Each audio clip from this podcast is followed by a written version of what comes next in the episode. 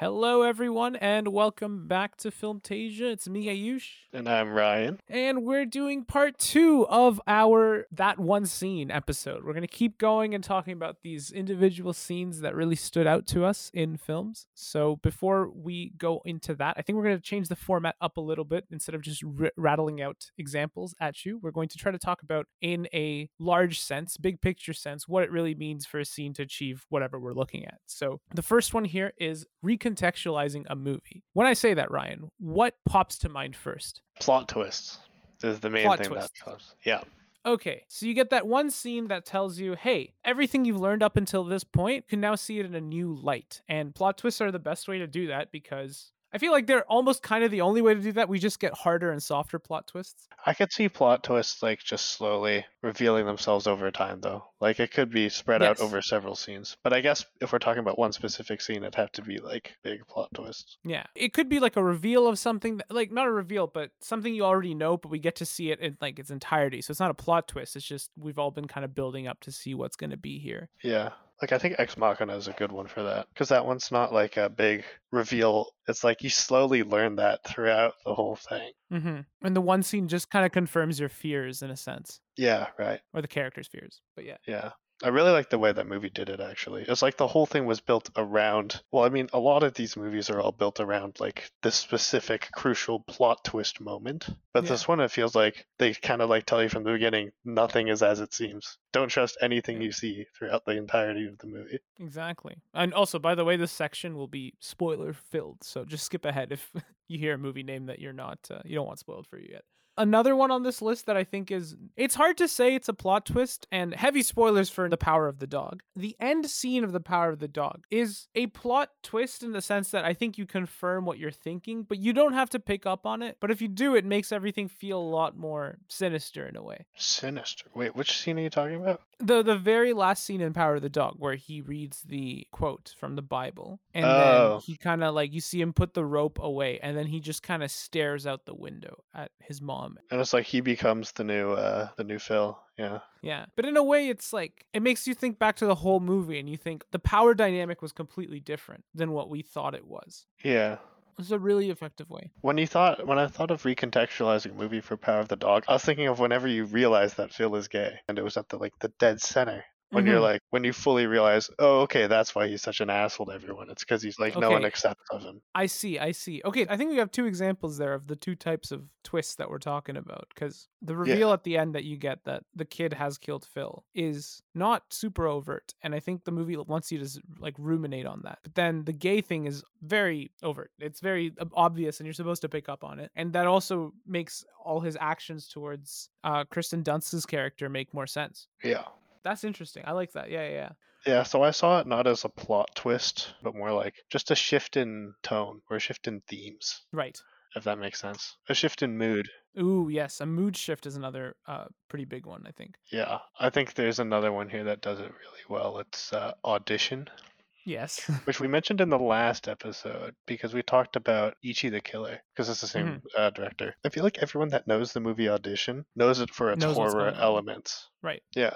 They know, they watch it because they hear it's fucked up. But then you watch it and then you're like an hour in, you're like, what the hell? This is just a sad romance movie. Like nothing weird's happening at all. And then somewhere halfway through, I don't remember the exact scene that it was, but it's just like all of a sudden the main girl that the guy was dating goes missing. And then he tries to go and look for her and then he just slowly reveals more and more, oh, this girl is kind of fucked up. Yeah. It's that hard right turn into something completely different. But it does help recontextualize the earlier parts. It's not just a complete tonal shift and we're just gonna go balls to the wall like insane the rest of the way. You look back on everything else and you're like, oh yeah, that is suspicious, like that was really weird. Yeah I think his directing style actually fit for this movie. Like I don't think it did for Ichi the Killer because it's so disorienting, his style, or at least I found the way he edits it. Fair enough. Yeah. What else? We have the king of all plot twists, M. Night Shyamalan, and the way his plot twists reveal themselves. And I'm sure people have ranked them individually how good and bad they are just on the sole idea of the plot twist. Yeah. But there's some good ones in there and some bad ones in there. I've only seen Sixth Sense. I haven't seen any of his other movies. I'm kind of scared to because I feel like none of them are good.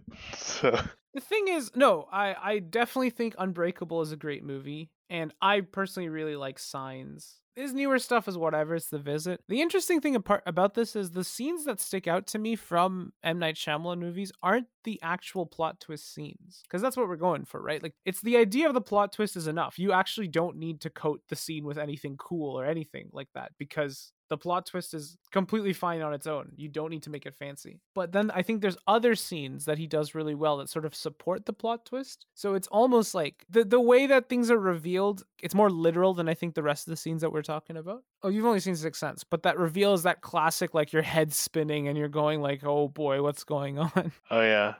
Sometimes I'm for it, sometimes I'm against it. Like, I know it's referred to a lot as like an exposition dump. Like, sometimes it can feel kind of cheap. In a way. Yeah. I guess it depends on how you set it up. I haven't seen his other movies, though. I think he did it really well in Sixth Sense. Yeah, yeah. Unbreakable is pretty good, too. And Unbreakable feels slower, I think, than the others. And then you get a lot of variance, I believe, from the way that the setup is given. It's like, yes, there's the exposition dump type thing. And then there's also like the singular reveal of one very important thing that we need. And that's like Signs, how Signs works. It's like, it's not a big exposition dump on what you need to know, but it's like here we go, this changes everything type thing. And I think we'll see that across a lot of the scenes, but you can do so much with just a line, or just even like cutaway can be enough of a thing where it's like, whoa, like they cut to one thing and suddenly you understand what's going on. Oh, I know what you mean. Yeah. Yeah, so he has a big variance in them, and I think Blade Runner 2049 had that. Really? I think when they revealed the flashbacks were of a girl, not a boy. Oh, yes. Okay. I think that was a cut to a plot twist. I think. Right. Yeah. I think you're right. Yeah, that movie that is a plot twist in there. And I think I like that. I like the idea that you can just show one thing and your mind will start racing backwards. But then some movies decide to show you what's going on. Then you're like, oh. I think my favorite one where it's like that one reveal was Old Boy, which, by the way, is my favorite movie of all time. You should watch it then. Also, the way it was done, because it wasn't like parts of it were exposition dump, and some of it was a little bit of a stretch. Like we actually hypnotized you to fall in love with this very specific girl. It feels a little far fetched the more I rewatch it, but the first time I watched it, I completely fell for it. So I don't know, but right. I really like the way they revealed that it was his daughter. How he opens the book and it just shows like a picture of her as a child, and then her slowly growing up. There's a final picture of her, and then beside her is a mirror, and it just shows him. Like, oh, it's just so good. It's the kind of like, you just need the frame, and anyone who's seen the movie will know. They're like, oh, that's the moment. Yeah, because that was a plot twist with like no dialogue. It was all just visual. Yeah, which is a really wonderful way to do it. But I don't want to rag on the dialogue heavy ones as well, because sometimes it's like you can have a lot of fun with it, especially if it's something that feels really smart. It's like the grand reveal type twist. Mm-hmm. Usual Suspects. Yeah. Or even like Ocean's 11. It's like you learn how masterful everything has been, and you just kind of, even though you're getting information, like Usual Suspects is literally here's a look at one piece of thing, and then it shows you what the connected piece of information to it was.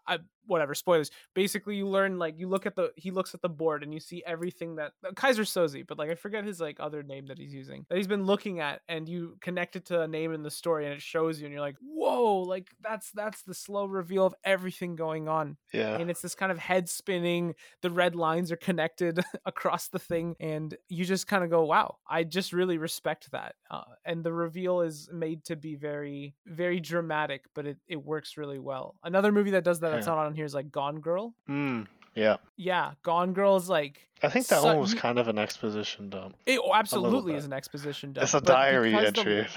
Exactly. But because the dialogue is so sharp, and the vocal performance, well, it's a voiceover, I think, mostly by Rosamund Pike, is so good. I don't care that she's telling me everything about the plan, because there's so much of the movie left too. I think that's another thing, is that the placement of these scenes, if you have a plot twist very late, it can feel cheap, because suddenly you're like, oh, the movie's over. Great. And you're like, okay, you're just kind of sitting with that. But this one comes super early, because now you have to stew with that knowledge. And it truly is like changing it's another one where the vibe of the movie kind of changes from a pretty standard like murder mystery, not a murder mystery, but a mystery, into what it ends up being. So Gone Girl is another example that just popped into my head. Another thing I want to say about Usual Suspects, I remember Jordan Peele in an interview, he said, if you can pull off some Kaiser Soze shit, why not pull off some Kaiser Soze shit? And I'm a little nervous that he said that, because I feel like with Get Out and Us, they both have Kaiser Soze shit in it, but I don't want him to turn into another M. Night Shyamalan where every movie you watch, you expect a big plot twist from him. That's the thing with M. Night. You like, even if he releases a movie now, I'm like, okay, what's the twist going to be? And that makes it just not as impactful. Yeah. I don't want that to happen to people. That's a great point. I did not know he said that, and I'm now a little more hesitant for Nope, but... yeah. Some other ones. We have Arrival here too, which is another one that we really liked. That one came sort of towards the end, like right before the climax, actually, which is something that I liked. I don't think the other ones do that at all, actually. Like a lot of them have the plot twists right at the very, very end, like at the end, after the climax, after everything's, all the dust settled. Yeah. Or it's like, I guess Ex Machina also had it like at the climax. Yeah. I agree. Yeah. Ex Machina's at the climax. But Arrival really like pulled a full swisheroo, like completely recontextualized it at like the most crucial point. It's the number one on this list because it's the first movie that came to, at least I think, my mind and maybe your mind. It was just, the movie shows you a little bit of it and then you can connect the rest of the dots. You're like, oh crap, that's what was happening. And I love the way they established it too. How they had the montage of her growing up and dying at the beginning of the movie. I thought that was so clever. I think it's a big thing in a plot twist to use footage from earlier in the movie, but I like the setup of this so much more because it feels like it's been way more carefully thought of. Yeah, it's like they're using editing techniques against you. They treat it exactly like a flashback, exactly like a backstory. And then all of a sudden there's one scene where they talk about non-zero sum game, and then you realize... like in the flashback, she remembers the word that she says in the modern day. And it's like, wait, I thought this was a flashback. Why did she say that? And then it shivers. It really does make you go, holy. Yeah. And then the other one we have here is Eyes Wide Shut. I love how the whole movie revolves around that one scene and how ridiculous of a shift it makes. How it's like the whole beginning of it is just like things slowly building up and thinking, what the hell is going to happen? Where is all this leading? Like it feels so strange and vague. And then the scene is like in the dead center of the movie. And then the second half of the movie is just, what the hell happened? Did that actually happen? It's horror-esque in some ways, I find. Like the general mood of it. And the whole movie, the movie's definitely not a horror movie, but like there are parts of it where I'm like, oh yeah, like the mood is there. I also love Eyes Wide Shut because of that scene. It's just so, and everything leading up to it, like it's like it puts you in a trance almost, or at least I found that, if that makes sense. That's a good way to describe that movie for sure. I do like Eyes Wide Shut. I think and the amount of conspiracy theories that come out of that like middle scene. extra cool. We have our next category. Good scenes. Yeah, I feel like this list could be just an infinite list of movies, but yeah, it's super long, so we've tried to just narrow it down. In fact, now I'm looking at the first one, it kind of also belongs in the last category, but yeah, it does. Before we get to it, I mean, it's hard to say what is a good scene. I mean, it's so difficult because it depends so much on the movie that you're watching, what techniques have been going on. There's movies that if you put this scene in another movie, it would be garbage, but it's just working really well with the atmosphere of what's been set up. Yeah, I think that's a lot of it. It's just a lot of setup for these scenes. Then most of these, I think, are the climax of the scene, honestly. Let's try to use what one element is the standout. What one film element? Taking you back to your film school. Pick a film element from each scene that we talk about and why it just stands out so much to you. Something technical like the lighting of the scene, the dialogue, the acting. That's what I mean. Yeah. Well, let's start with the first one that was going to be in previous category. Well, for the first one, I think it's the dialogue. Yes. And it's just and the acting. And the acting. Oh, but the cinematography. See, this is the problem. Well, it's only so that one shot that I think. There's that one shot, yeah. But the color, the use of color in this movie is phenomenal. Are we ever going to say the title? It's Paris, Texas. Yeah. So, like, pause if you haven't seen Paris, Texas. Watch Paris. It's like probably one of my 5 favorite movies of all. It's up there. I love Paris, Texas. It's so good. I own the Blu-ray for it, and it's just sometimes you just put it on and you just vibe to it. It's an amazing movie. Yeah. I was kind of not feeling it for the first half of the movie. Yeah. Like, I think the first hour and a half, we're like, oh, this is okay, it's okay. It's kind of going on a little bit. But then the second half hits, and you're like, oh, that's why it's so long. Yeah. Like, I feel like it was all just, like, slowly building up, leading up to this. I feel like the first half of the movie all takes place in the span of, like, maybe a month, 2 months. And then the second half of the movie all takes place in like 2 days. Like they spend all that time leading you all the way up just to make those like those 2 days or like those two specific meetings that the main character has with his long lost wife. It makes those two like 10 to 20 minute meetings so much more crucial. Yeah. In a meta sense, like the movie is so long and you are waiting so long. Obviously you can't wait the amount of time this guy's been waiting, but it proportionally, I feel like it's that kind of release where you have this long, arduous wait, and then suddenly you kind of get it really quickly, and the emotions are overwhelming. They really draw out those scenes too, which I love. They do.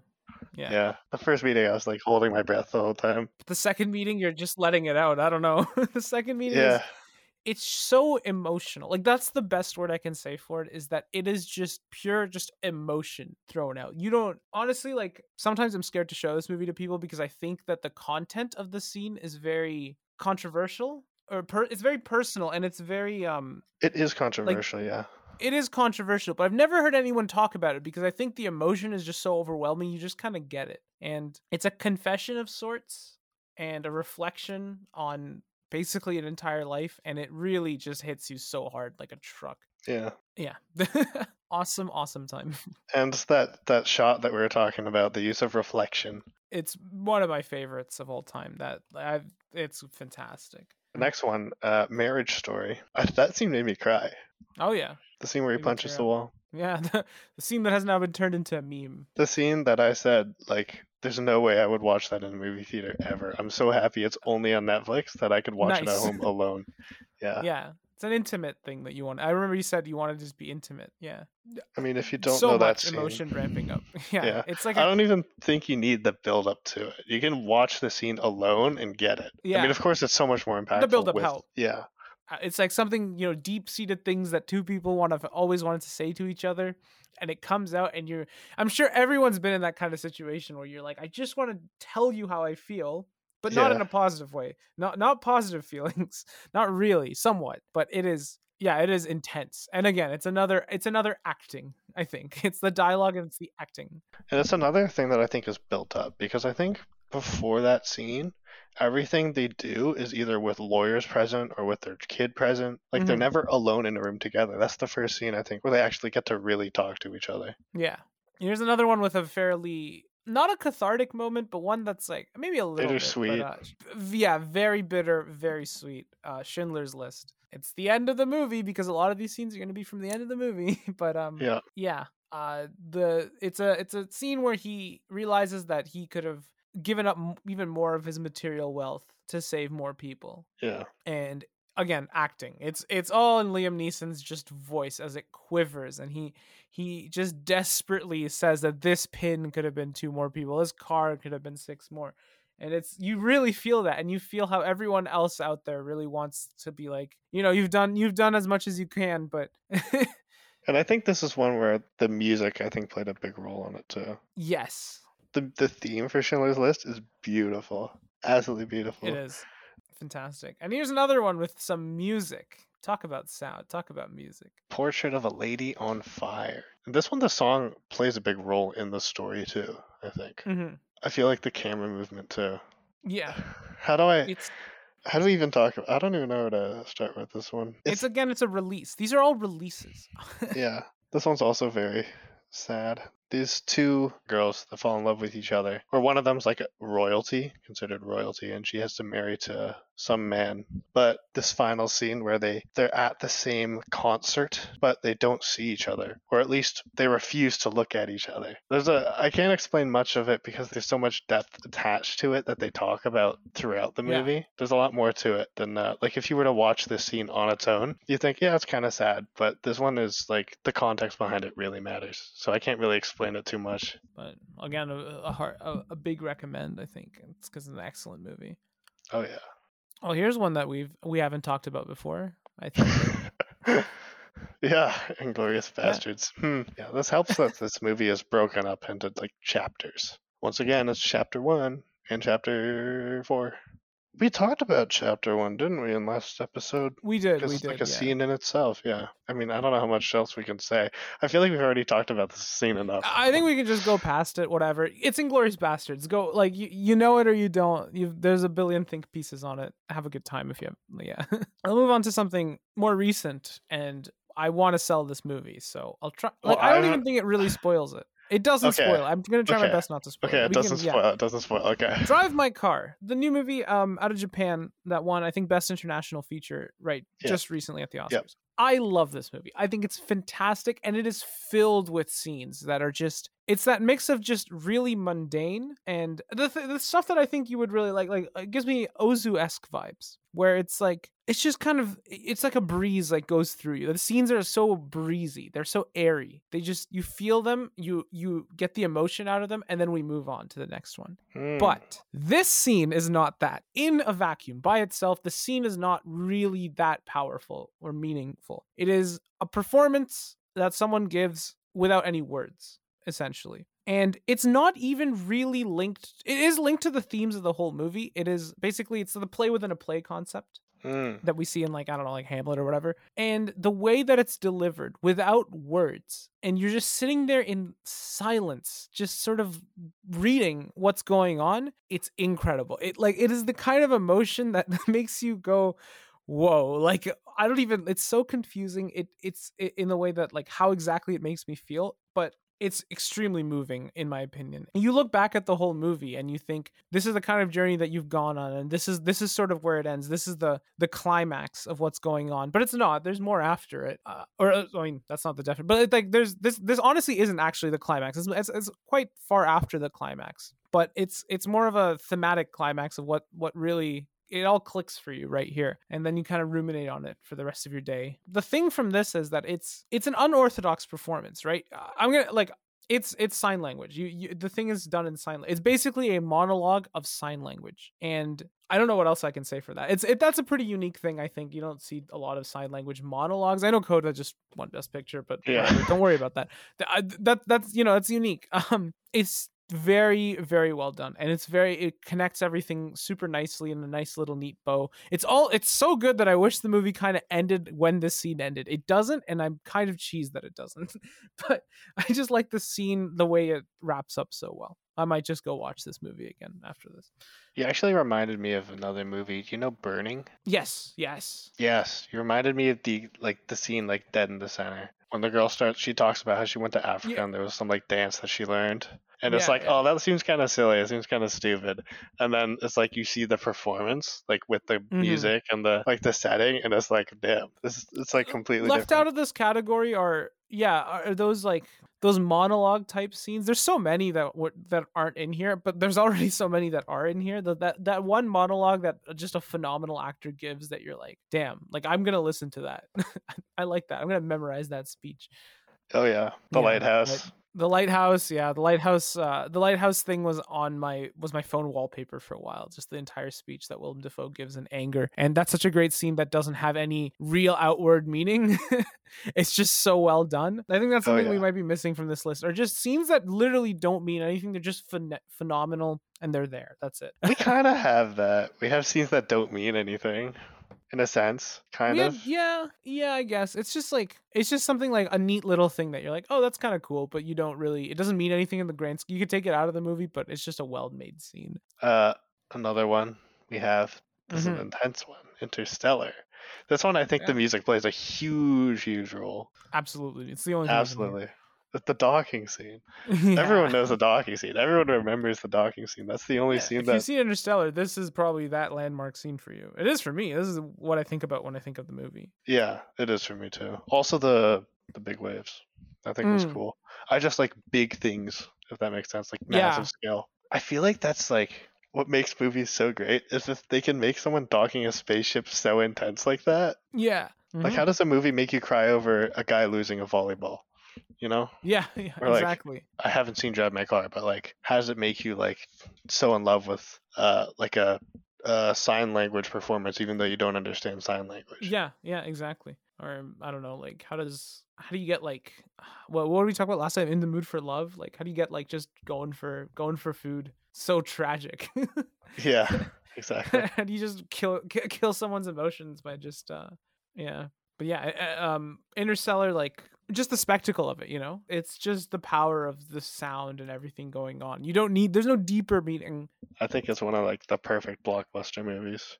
Yeah. Again, very low representation of action films on here, but yeah, maybe we'll do an entire thing on action sequences because there's so many good... Like, I can't give so many examples, but just something that always gets me is just a phenomenal action scene, even if it's not, like... You know what has a great action scene? Extraction. Extraction is like a whatever movie. It's the Chris Hemsworth movie that's like co-produced with India. Whatever. It has a phenomenal action scene. It's just a great scene. Like, it's just so much fun to watch. And it's the kind of thing we're not talking about here, but at some point we'll do something action related. We'll give it the love it deserves. So here we go. This is one of my favorite movies of all time. It's Manchester by the Sea. And if you've seen this movie, I think you know what that one scene is in Manchester by the Sea. It's the Oscar reel one. It's the one where everyone was like, oh boy. However, this movie, I think, has a lot of individual scenes that really stand out. I'm going to rattle through them and spoil the hell out of this movie. So before you do that, the scene that stood out to me the most, not because of like emotions or stuff, I didn't think it was the best scene, it was just the most memorable scene, was the scene when you find out that his house burned down. Yes, that's a great one. I mean, it's... I don't know if that's the scene you were talking about though. That is not the scene I'm talking about. So I'll go in order because the scene I'm talking about is all like pretty close to the end. I'm just gonna rattle through some great scenes. Okay, I'm just gonna rattle through the scenes in this movie I love. I love that scene. I love the reveal of what happened to the house burning down. I love the scene with Patrick having a panic attack, and man, I forget the character's name, but he comes in. Casey Affleck's character comes in and tries to calm him down. I really like the portrayal of that emotion there. It's really well done. I really like the scene where he's in the police station because you just see Ryan, a completely defeated person, and yeah, it is extremely, I guess, emotional. I love the very last scene of this film because it is just melancholy. It's like bittersweet in a sense. It's just two people kind of playing catch, and that's it. That's just like a really nice way to wrap up the thing. It's not some grand reveal on everything that's happened. It's just, and so we go on. But the scene that I'm talking about, the scene in this movie, which is acting with like a twirled mustache, is the confrontation, I guess, between Casey Affleck's character and his ex-wife, played by Michelle Williams. Yeah. The conversation they have about basically a horrific event happens in this movie. And it naturally, as you would expect, breaks up this marriage. And they speak again after a very long time, and it is just emotion. It's just emotion after emotion. It's like first you get some hollowness, and then you get a lot of regret, and you know, you get a lot of people, one of the characters asking for forgiveness, and it's just everything's out there for you to see. Yeah And you don't expect it, I don't think, because it's just kind of like they just run into each other kind of thing. And that's what I really like about it, because it just feels realistic, where it's like you just run into someone and then you have like a life-changing like cry. I kind of expected it. I felt like it was kind of common. Fair enough. It was like the Marriage Story thing for me. Like, this like all this big event happened, and now this is the first time they're finally alone together. I was like, something's gonna happen here. That's true. But I think I wouldn't have been surprised if the movie didn't have them interact, because it was also a sad way to go, I guess. But yeah. I was saying also the fact that she wanted to like meet up and stuff. Yeah, like found out that he was in town. I was like, oh, they're gonna, there's gonna be something here at some point. Yeah, but hey, powerful scene, right? Acting. Powerful scene, definitely. Yeah, and then the final one here. It's mine again, I guess. I don't know this movie.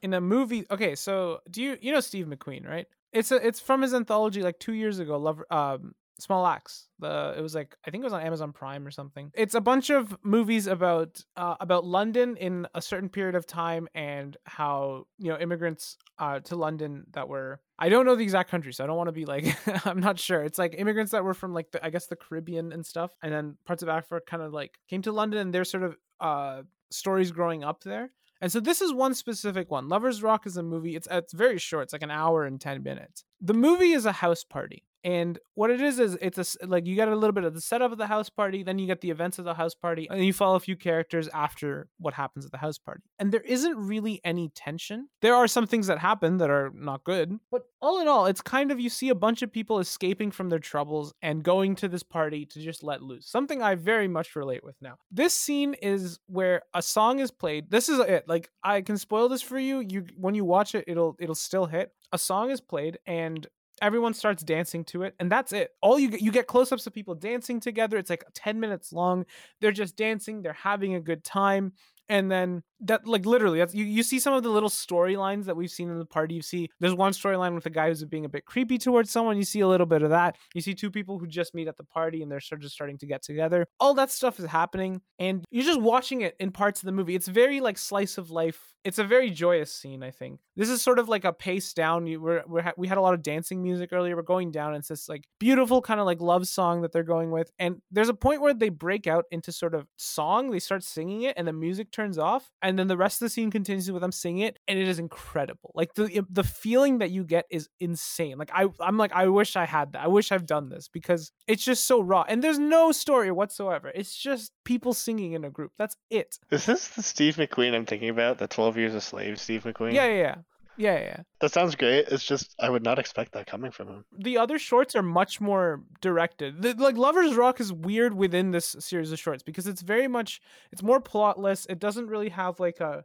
strong moral center to it. Like the other one, like the one before, I think the first one's Mangrove, and it's about a restaurant owner who gets his restaurant like taken away. And then you get some stuff. You get another one that's about like, I forget. It's like, it's about like something about education and like police brutality. But this one has none of that. In fact, there's no one white in this one at all. It's just kind of like, it's a much more internal look at what's going on within this community and how people are escaping it. So there is like a deeper meaning to it. But you could also just view it as an hour long view of a house party. This scene is incredible. It's so good that I love the song that's in this scene, but I will sometimes pull up the movie version just so I can hear like the acapella go off, because it's so nice. That sounds fun. Yeah. I would watch that. I'd definitely watch that. I like very human movies, because this sounds like a very human movie. This is extremely human. Yeah. So this is the final category we have, which is what's this doing here? Which are scenes that stand out from a movie because you don't know what the hell they're doing there. Mm-hmm, yep. Or they just maybe don't fit in like a thematic way, or maybe they're just done in a completely different style. Not necessarily bad, just different. Yeah. I find that a lot of comedy movies will do this. Yeah. Just because it's like an element of surprise, I guess. Yes. Yeah. Like Tropic Thunder is a good one. Like just the fact that there's a whole dance sequence at the end. But even that's like, it's still in the vibe of comedy. Like, you know, it's trying to make you laugh. So you're like, okay, I understand it. Actually, something I loved about Tropic Thunder was how it starts with fake ads and fake previews. Yes. I absolutely love that. Absolutely. I wish more movies did that kind of thing. Yeah. And it's actually just, it tells you what the characters are like as well. And it does a really good job of actually serving a purpose, as well as being incredibly funny. So funny. I know. I think this movie is heavily underrated. I feel like people just know it as Robert Downey Jr. in blackface. And like, oh, it was controversial and whatever, but it was so well done. My housemates like think it's the funniest movie of all time, and I'm not in disagreement. I think it's so clever. It's just the humor is stupid, but I like the movie. I thought it was funny. If there's enough weird scenes, though. Yeah, if there's enough weird scenes, maybe it's like all. Maybe none of them are truly weird. Yeah, like Alejandro Jodorowsky type stuff. Yeah. Like all of his scenes are just like, what the hell is this? That the whole thing is just like, yeah, I can't really say much. Sure, why not? Why not have a guy with a Tommy gun that's like the size of a building? Why not have a cult where they cut off every man's dick for no reason whatsoever? It's just like, yeah. Everything's weird, then nothing's weird. That's just how it goes. Yep. Of course, they're not all funny. Some of them are just like creepy scenes in average movies. I didn't have a lot of them. I didn't have any of them in here, but there's a lot of scenes that scarred you as a kid type ones where they're like, why is this extremely terrifying scene in my kid's movie? Spider-Man 2. Little Toaster. Spider-Man 2, yeah. Spider-Man 2, Sam Raimi. Mr. Evil Dead Man. It makes sense now that I know that he's the Evil Dead guy. But like Doc Ock breaking out of that hospital, he used to scare me. Yeah, he just random extreme horror movie opening type thing. Like, okay, thanks for that. I remember because we have one of those cars where they had TV screens on the back of the seat so you could watch movies on them. And so I'd watch them with my siblings on like road trips and whatever. And then there was always like, oh, there's that scene. Everyone cover your eyes and like plug your ears. funny. It was like that. It's only that one scene, and then I'd wait, and then like my brother, because he's older, he'd say, "Okay, the scene's over," and then we'd be like back to normal. Wow, hated that scene. That scene had a big effect. I used to be so scared as a child. But yeah, that scene was like, I think that was like the first time I ever watched something horror-esque. Yeah, it probably was for me too. I just don't remember being like terrified of it, but I was just probably not paying attention. I don't know. I was also oddly terrified by Charlie and the Chocolate Factory. I don't think it's oddly terrified. Yeah, that movie is weird as shit. The scene doesn't belong where it is. Yeah, the part where they make like the chocolate Taj Mahal and it starts melting. There's nothing actually scary about it now that I watch it again, but like something about the way they reveal it was just like, it was just creepy to me. Yeah, or like the dolls that start burning when they. There's like... actually more than I think, but like yeah, it's just it's a kids movie, but like what's going on here? It's Tim Burton. You know, it's Tim Burton. One that kind of popped into my head from earlier, and this is like, I don't think it's a bad scene. I don't think you should cut this out of the movie. But Adam Driver singing in Marriage Story is a very like what's going on type moment for me. Anyway, I was like, oh, he's singing now. Oh, okay, what's going on? I can see it just like getting out his emotions in some way. I don't know. Yeah, it's just an interesting pace changer, I guess. Which I think would probably work in here as well. There's also like, again, this is unreal. I'm just going to go on a random quick tangent, quick fire. Blade Runner, why is this scene here as a negative? I don't need to see him zooming in and enhancing an image for like 10 minutes. It is really not necessary. Oh, maybe it was one of those like at the time. Like, oh, this is what technology could be. I love Blade Runner. I'll admit I fell asleep the first time I watched it. I just couldn't get through. I was like 16, but still. Yeah, that scene is really unnecessarily long and it just shouldn't be there. It's not even like it belongs in a different movie. It just doesn't really belong in a movie. Yeah. Maybe there's something about the tension of it. And also stupid, I think, is there's some like versions, like restricted versions of movies where it's like the government had to, the actual government had to change the ending because they didn't agree with it. And then it's just like the most I hate that. Unexciting. I mean, thankfully we live in a country where that doesn't happen, but I feel like that kills the mood for a lot of things. And you know what else kills the mood? Unnecessary segue. This is an amazing segue. Incredible segue. Leave this part in. The unnecessary sex scene. Yeah. God, I hate these. They really annoy me. And it's like, it's not even because it's awkward now. It just feels like, oh, this is a good time. Maybe they do it on purpose. Like, it's a good time to go to the washroom because you know what's going to happen. It's just a sex scene in the middle of the movie. Do you know any really bad culprits? Like, worst random sex scenes? I don't know about random, but I can name excessive. Okay, sure. Like, Blue is the Warmest Color, I think, was excessive. Yeah, and then when you learn about the behind-the-scenes thing, it gets worse. Oh, I don't know the behind-the-scenes thing. There was a lot of, forcing to do stuff with Blue Warmest Color, so it makes it all the worse. Yeah. I mean, I could kind of see it. I was like, oh, I guess you could see how different them having sex was compared to when she had sex with the guy in the beginning, but, like... Yeah. It was, like, 10 minutes. I was like, oh... Okay. The movie was like 3 hours. It was like 30 minutes of it. It was just watching people have sex. I was like, yeah. Yeah. You know, The Room is also a culprit, but The Room is the culprit for a lot of things. Honestly, I don't know. The Room sex scene belongs in that movie. That is a necessary sex scene to the enjoyment of the movie. I don't think you can take that out. It's just not it. I mean, I guess because it's like purposely, like everything... I don't know what to say about The Room. Yeah, fine. That might get its own thing. That deserves its own thing. It does. Shows do it a lot. I mean, look, I love Game of Thrones, but there's a lot of just like, okay, time for a sex scene going on in there. I think the only movie I've seen that like where it feels necessary or like is crucial to the plot and it's done well, I feel like The Handmaiden did it well. Yeah. Yeah, absolutely. For sure. Yeah. And I think like in a romance or romantic comedy, like it's fine. You can leave them in. It's just like in movies that like an action movie where you're like, you're like, oh, okay, these two leads are gonna bang. I might as well just like, okay, count the seconds until we get the sex scene and then we can move on. What is it, 300? The second 300. Not the first 300. The second 300. The second 300 has a the first 300 also has a gratuitous sex scene, but at least there's like a plot thing going on in it. Like, I don't remember. The reason why. It's the Hunchback, and he's like being seduced, and he's been given like whatever. It's a meaningful one. The second one is so unnecessarily like almost porn level. It's like why did they like they're enemies? Why?